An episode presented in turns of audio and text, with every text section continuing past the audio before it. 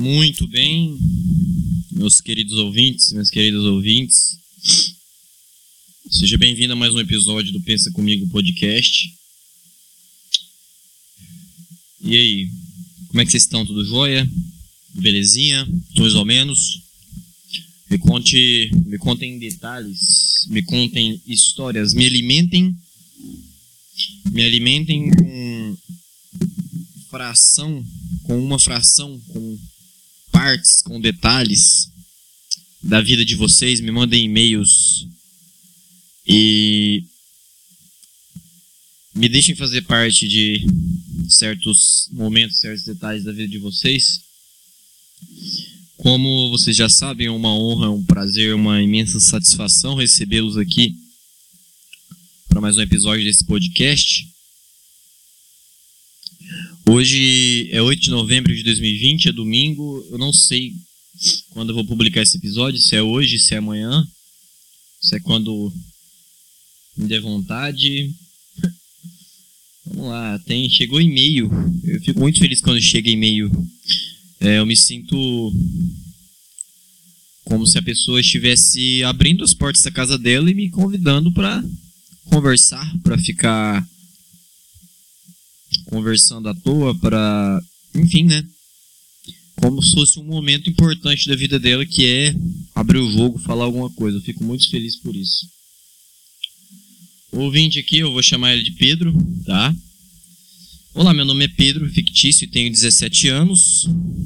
Se isso não envolver drogas, abuso de menores de idade e qualquer coisa, outra coisa ilícita, eu publico esse episódio. e tenho 17 anos. Venho aqui relatar uma pequena parte da minha vida, talvez eu conte um pouco mais depois. Caralho, esse meio é grande, é isso que eu gosto. É isso aí, vambora. Eu fui, eu fui um tanto destacado na escola desde pequeno, tinha muita facilidade em aprender. Sempre fui um pouco mais intenso que as outras crianças, eu tinha um sonho e dedicava muito tempo para ele. Fui crescendo e por volta da sexta série eu comecei a sentir uma pressão absurda em mim. Estudava numa das melhores escolas da cidade e via que meus professores e minha família esperavam muito de mim. E isso gerou em mim um medo absurdo de falhar.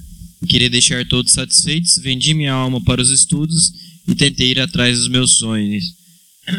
Olha, isso aconteceu comigo. Da primeira à quinta série eu estudava em uma escola estadual, onde eu só tirava nota boa. Eu nunca tirei nada menos do que um 8. E aí, é, a prefeitura me ofereceu uma bolsa de estudos em uma escola particular na quinta série, tá? Na segunda semana eu não fui à aula, às aulas a segunda semana inteira, quando eu já estava nessa escola, porque eu comecei a passar mal, eu comecei a, a vomitar e ter dor de cabeça, febre, e nenhum remédio, nada resolvia, né? Até que meus pais me levaram uma benzedeira. Essa benzedeira, ela sentiu que tinha muita carga sobre mim, que tinha uma, alguma como se fosse uma pressão também sobre mim, né? E eu não sei, eu não sei o que ela recomendou para os meus pais, sei que depois dessa benzição dela, aí eu comecei a tomar umas vitaminas mais leves e na semana seguinte eu já estava passando bem, mas eu também sofri esse tipo de pressão em relação aos estudos, porque eu era um aluno nota 10, fui colocado em uma escola particular como bolsista e eu tinha 10 anos. Sei lá, 9, 10 anos. Eu não estava preparado para toda essa pressão, para todo esse absurdo. Ah, cheguei, chegou a acontecer de a minha irmã me proibir de brincar. Tipo, ah, vou jogar bola, vou sair pra, pra jogar bola, vou sair pra pedalar. Minha irmã me, proibia de sair pra brincar naquela primeira semana para me obrigar a estudar. Entendeu? Com 10 anos. E aí foi só me aborrecendo isso aí. Na segunda semana eu dei tilt. Continuando. É, nesse tempo, eu conheci uma garotinha. Ela tinha muito interesse em mim. Eu era bem feio nessa época. Então foi a primeira vez que uma cocotinha fazia aquilo comigo. Ela era bem bonita, inteligente e até culta demais. Que criança lê Shakespeare e toca violino? Essa é a pergunta do Pedro. Eu não sentia nada pela Mariazinha, vou chamar ela de Maria. Mas ter alguém correndo atrás de mim era, abre aspas, divertido, fecha aspas. E dava aquela inflamada no meu ego. E eu fiz um monte de merda com a Maria. Olha, o Pedro. É isso que toda mulher sente até hoje. Ela não precisa ser bonita. É, o cara não precisa ser bonito, mas se ele for bonito e estiver correndo atrás de uma guria feia e ela tiver uma certa segurança sobre si, ela tiver uma certa noção de como dominar o, o jogo da paquera, ela vai se sentir como você se sentia na sexta série. Eu tenho para mim que as mulheres, no que, no que se diz respeito à maturidade amorosa, elas pararam ali na quinta, sexta série de fazer brincadeirinha com, com os caras. Tipo, ah, na sexta série, a menina tira vantagens do coleguinha de classe, como ah, ele faz uma tarefinha para ela, é, empresta um lápis ela nunca mais devolve, paga o lanche para ela no recreio, é, essas coisas. E aí, esse mesmo, esse mesmo aproveitamento, essa mesma situação, ela vai escalando, mas a, mas a o princípio é o mesmo, tá? A goriazinha gostosinha vai sempre tirar vantagem do cara feio. Ou se ela for é, feia, ela vai tirar vantagem de um cara bonito porque ela é mulher, ela tem peitos. Aí isso evolui para uma carona pro trabalho, é, para ajudar a pagar as contas dela, para ficar fazendo massagem no ego dela, sabe? É o mesmo princípio. Eu acho que ela, essa colega sua de classe, ela é mais uma mulher comum. Ela não, não é, é, tipo assim, o que você fazia com essa colega de classe era seria normal se você fosse uma mulher, entendeu? Eu acho que é isso. É, começamos a ter namoricos e eu simplesmente comecei a meter o louco. Como assim, bicho? Você tava na quinta série. Você tinha noção de que era meter o louco? Tá? Aí vamos embora. É, eu simplesmente comecei a meter o louco. Acabei ficando com algumas amigas dela. que cachorro, cara. ah, bicho. Tô imaginando uma criança de 10 anos metendo louco. Tô imaginando ela levando ao pé da letra esse negócio de meter o louco, sabe? Simultaneamente, fui percebendo que meu sonho não era o que esperavam de mim e dificilmente traria os recursos que eu queria. Perdi aos poucos aquela ambição que me movia e fiquei perdido. Parecia que eu tinha jogado toda a minha vida no lixo. Pode parecer bobeira, mas esse meu sonho era, era o meu propósito de vida desde os quatro anos. É uma das minhas primeiras lembranças. Eu não fiquei triste, apenas parecia que eu não tinha sentido, nada tinha cor e eu não sentia mais nada. Vem cá, Pedro. Quatro anos, cara. Que discernimento você tem para ter sonhos? Com quatro anos eu queria ser bombeiro. Depois eu queria ser caminhoneiro. É, será que na verdade. Será que na verdade. Isso não é mais um sonho dos seus pais e avós, como você disse, do que um sonho seu? Criança de 4 anos não tem sonho. O sonho da criança de 4 anos é uma pista da Hot Wheels, lavagem rápida, é uma sei lá, uma noite de, de princesa com as amigas, um, sei lá, bicho. Isso é sonho de criança. Criança nenhum sonha em ser o Einstein com 4 anos.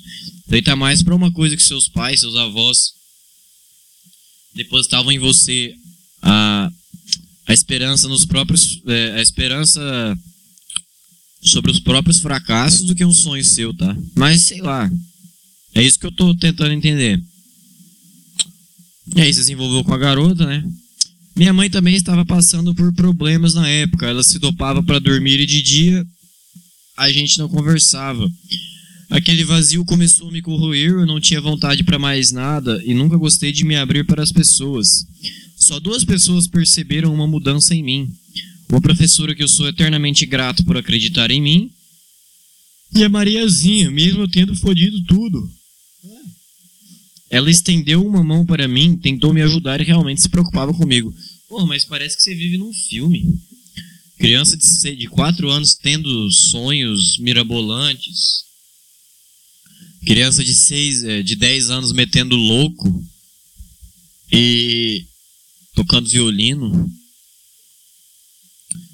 Sei lá, bicho, você, você estuda onde? No, no poliedro? Para ser tão desenvolvido assim? Mas é louco que. É louco que na verdade é isso aí mesmo.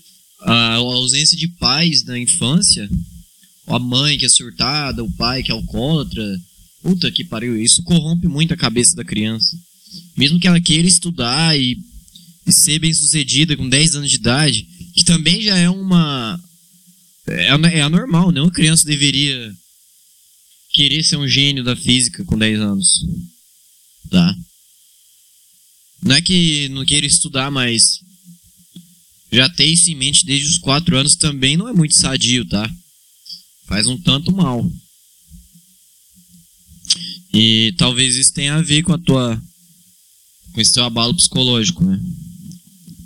É,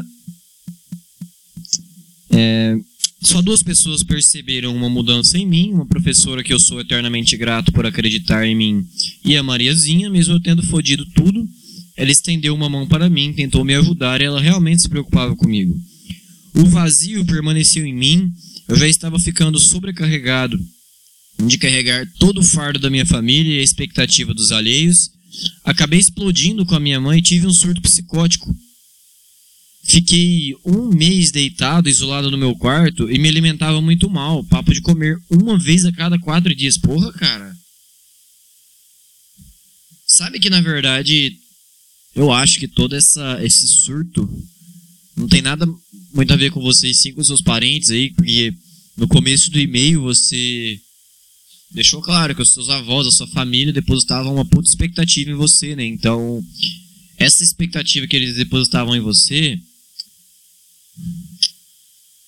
Cara, é como se você fosse o avalista da, de um dinheiro que eles investiram e não vão retornar, entendeu? É como se a vida toda os seus parentes tentassem, tentassem, né, nadassem morressem na praia, tentassem se tornar profissionais brilhantes, mas na verdade se tornaram é, empregados medianos. E de repente você nasceu e de repente com 3, 4 anos você demonstrou alguma habilidade um pouco diferente dos seus primos mais, mais velhos ou mais novos. E aí você se tornou o pote de ouro, você se tornou a galinha dos ovos de ouro da sua família. Entendeu? Só que a sua família já tinha investido toda a grana possível neles mesmos e aí colocou sobre você a responsabilidade de ser o avalista. O que é um avalista? O avalista é o sujeito, é a pessoa física que cobre os prejuízos do do devedor, tá? Se eu te emprestar um dinheiro e você não puder pagar, então você nomeia um avalista, esse avalista vai pagar no seu lugar. Aí você que se entenda com ele. Você é o avalista profissional, você é o avalista intelectual da sua família. Sua família já gastou tudo que podia para tentar se tornar bem-sucedida, destacada e brilhante. E agora, querendo ou não, recaiu sobre você. Desde os quatro anos você quer ter, você quer ser, você quer ter um sonho, cara. Que que é isso? Criança de quatro anos não tem sonhos maiores do que é, uma semana no Beto Carreiro, no Hop Harry, sei lá. Não tem isso de, ah, quero me destacar na escola e. Não, cara, isso aí não, não, assim, não é culpa sua, tá? Mas principalmente, não, isso não vem de dentro de você. Isso são seus pais te estimulando desde antes de você criar consciência sobre si mesmo. E aí o resultado vai ser isso aí mesmo, bicho. É, é depressão, é, é surto. Isso aconteceu comigo, como eu falei, aos 10 anos. Colocaram uma puta pressão. Mas eu tive sorte ainda que meus pais foram compreensivos, eles souberam é, detectar isso a tempo e corrigir. Né? Eles disseram: não, filho, você vai para a escola de manhã, estuda legal, participa, se destaca, mas não precisa se matar de estudar, não, tá? Eles agiram mais ou menos assim comigo. E isso meio que me salvou também de ficar louco. É, inclusive, esse, essa tua teu histórico aí, né, de comer a cada quatro dias, é mais ou menos o que aconteceu comigo. Em uma semana que eu fiquei deitado só, passando mal, eu almoçava, né, tipo, almoçava umas 10 garfadinhas só e pronto. Aí emagreci 3 quilos. É, onde eu parei? Onde eu parei? Onde eu parei? Tá, é, fiquei um mês deitado, puta que pariu isolado no meu quarto e me alimentava muito mal, papo de comer uma vez a cada, a cada quatro dias. Minha mãe me obrigou a voltar para a escola e a, Maria, é, a Mariazinha realmente prestava atenção em tudo que eu falava. Ela dizia que me admirava, mas eu a tratava que nem um lixo. Até hoje não sei porquê, mas acho que era pura autossabotagem. É, tem isso também, né? Eu mesmo, eu tenho autoestima tão baixa que eu não consigo acreditar quando alguma guria gosta de mim e meio que eu começo a não entrar em assuntos mais delicados, mais românticos, porque eu tenho medo de, na verdade, eu me entregar demais e a guria tá só me zoando, tá só me usando como um passatempo. Aí por isso que não consigo mais me envolver com alguém e demonstrando sentimentos de afeto com constância. Ou eu passo vários dias seco e de repente eu tenho vários dias apaixonado.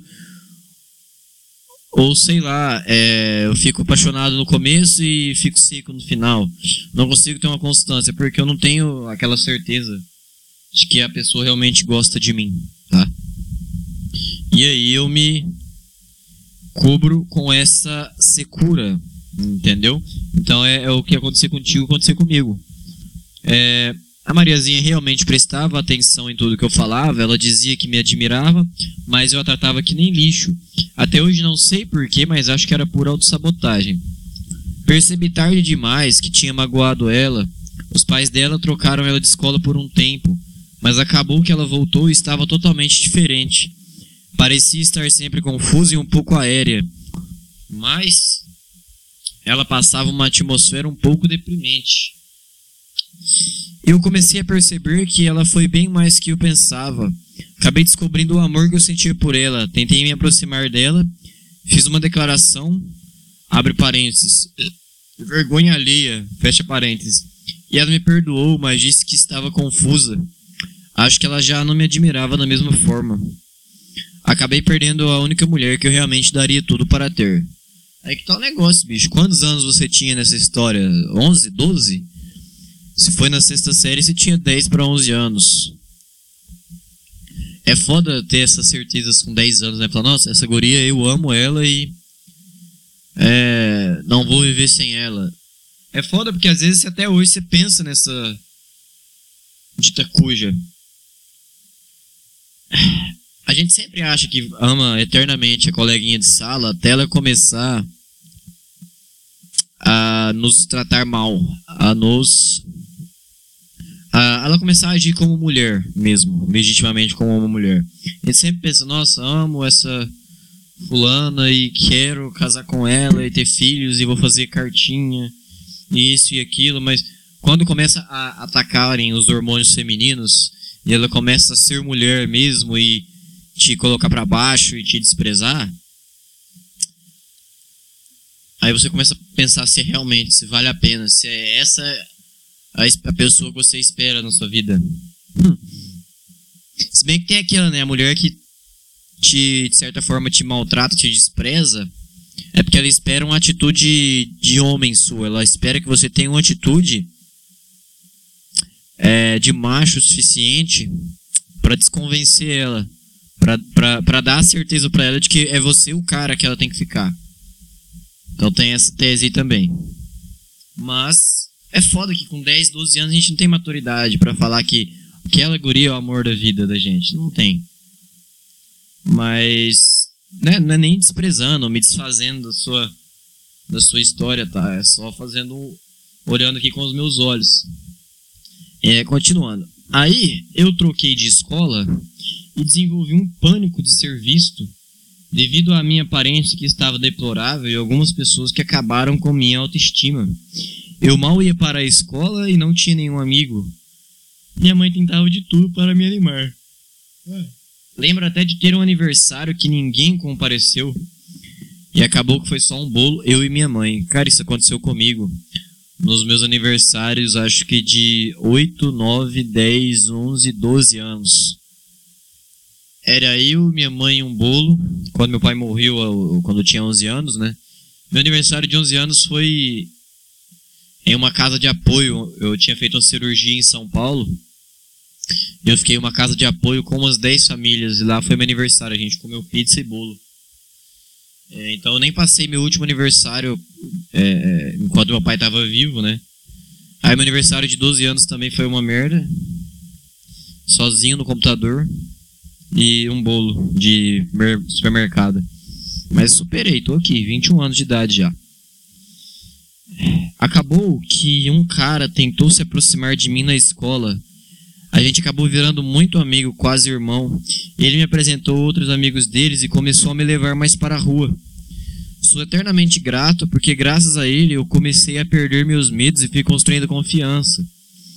Passaram dois anos e eu comecei a me cuidar mais, virei um cara até confiante demais. Hoje eu tenho uma vida social que me satisfaz e às vezes até cansa. Então, né? Eu era essa criança quieta em casa, não gostava de sair. Comecei a sair com meus 14 anos, onde eu dei meu primeiro PT de vodka. Fui zoado pela turma inteira.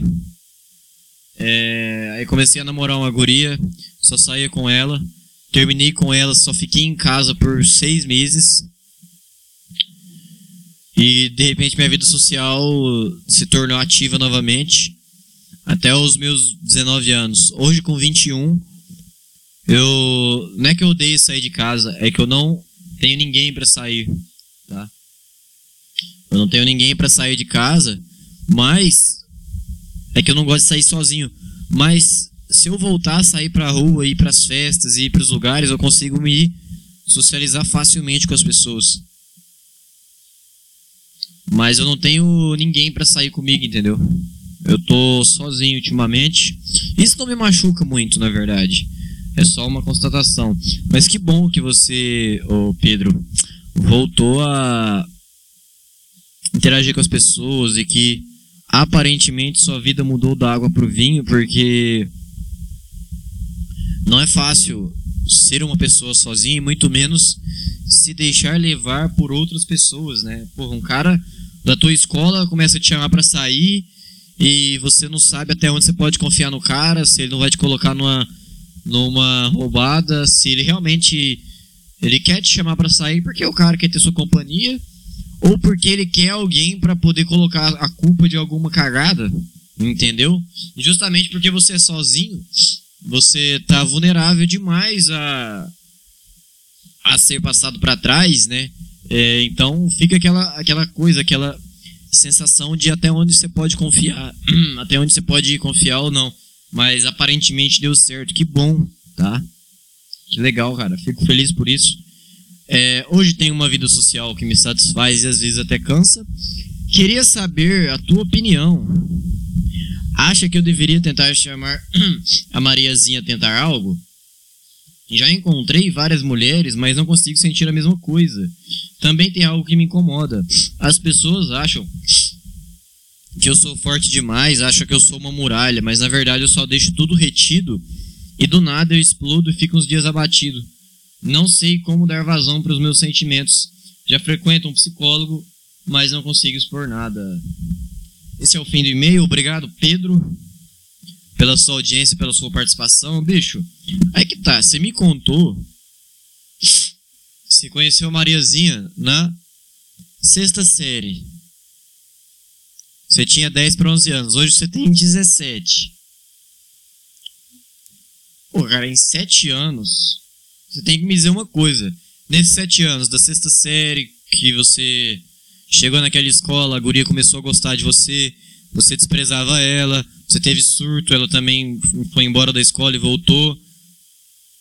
Nesse intervalo de sete anos, vocês ainda convivem, vocês ainda se conversam, ela te dá moral ainda, vocês ficam naquela naquela coisa. Um sabe, você é, sabe que ela gosta de você e ela sabe que você gosta dela, mas vocês não têm um, uma, uma abertura ali, um, um gap para se aproximar, ou vocês são próximos, mas não tanto quanto você gostaria? Como é que é nesses sete anos? Ou vocês perderam contato? Entendeu? Tem que levar em consideração essas coisas. Se vocês ainda são próximos e se conversam e, e, e tem um certo carinho, tem um certo apreço um pelo outro, chega nela e não, não fala as coisas, mas tenta passar para ela uma sensação de que você é o cara que ela gostava naquela época de sexta série, mas que a, a sua mentalidade é de alguém maduro, entendeu? Fala, é, tenta fazer, tenta convive com ela o suficiente para ela se lembrar da sua personalidade como sendo aquela aquele colega de sala da sexta série que, sei lá, fazia ela gostar, tinha alguma coisa em você que ela gostava, mas que a sua maturidade é, é desenvolvida, que você é maduro, que você não vai fazer ela de palhaço igual daquela vez lá que você deixou ela né, naquela situação e toda. É, enfim, cara, que você iludiu ela, se é que. É, que você ficou com as amigas dela. Passa para ela essa sensação de. Que você tá ali para ela, que ela nunca te abandonou e você é grato por isso, e justamente por isso. Tem que considerar que ela ainda é próxima de você, tá? Se ela estiver distante é porque alguma merda aconteceu e eu acho até que não tem muito como recuperar. Mas você não perde nada por ir atrás, você não perde nada por procurar ela novamente, saber como é que tá e tudo. Já se vocês ainda são próximos, se sei lá, vocês estudam junto ou têm contato direto, tenta, bicho. Entendeu? Chega, faz uma. É, sei lá, faz uma surpresa para ela chama ela para um programinha leve, sei lá, um cinema, uma é, dar uma volta, não sei, andar de bike, eu não sei o que vocês gostam de fazer em comum, mas se vocês têm contato direto, vocês têm alguma coisa muito gostosa de fazer em comum. É... E mantém sua vida social ativa, bicho. Porque se você fica com ela e por acaso ela te passa para trás, te faz sentir um lixo, você ainda tem seus amigos que te tiraram daquela fossa, entendeu? Assim como eu tive amigos que me tiraram da fossa quando eu terminei com a minha ex na primeira vez. Os caras me abraçaram, entendeu? Então, assim, não, não, não tem nada que te impeça ir atrás da Mariazinha se vocês pelo menos são próximos, tá? Se vocês se conhecem um ao outro, se ela ainda tem um certo apreço por você, vai lá e tenta, bicho. É, vou, falar, vou falar uma frase bem padrão aqui, bem lugar comum, mas tem muita pessoa se odiando no mundo. Você tem que buscar ser diferente, entendeu? Tem muita gente invejosa, muito nego querendo puxar tapete, muita pessoa para falar mal de você pelas costas e poucas para valorizarem você e, e quererem estar contigo na, nas cagadas e nas, e nas felicidades. Então vai lá e troca ideia com ela e não pede perdão diretamente por você ter sido uma criança. Porque você era uma criança na época, entendeu? Mas deixa transparecer que você é maduro, que você tem segurança agora no que você está falando, que naquela época você era uma criança insegura e que agora não, você já é um quase adulto que sabe o que quer. Entendeu? E mais lógico, não faz dela o seu motivo de viver. Mas faz dela uma. Sei lá, uma. Alguém que precisa estar tá ali e que é importante, entendeu? É isso aí, bicho. É, que bom que você se tornou sociável novamente.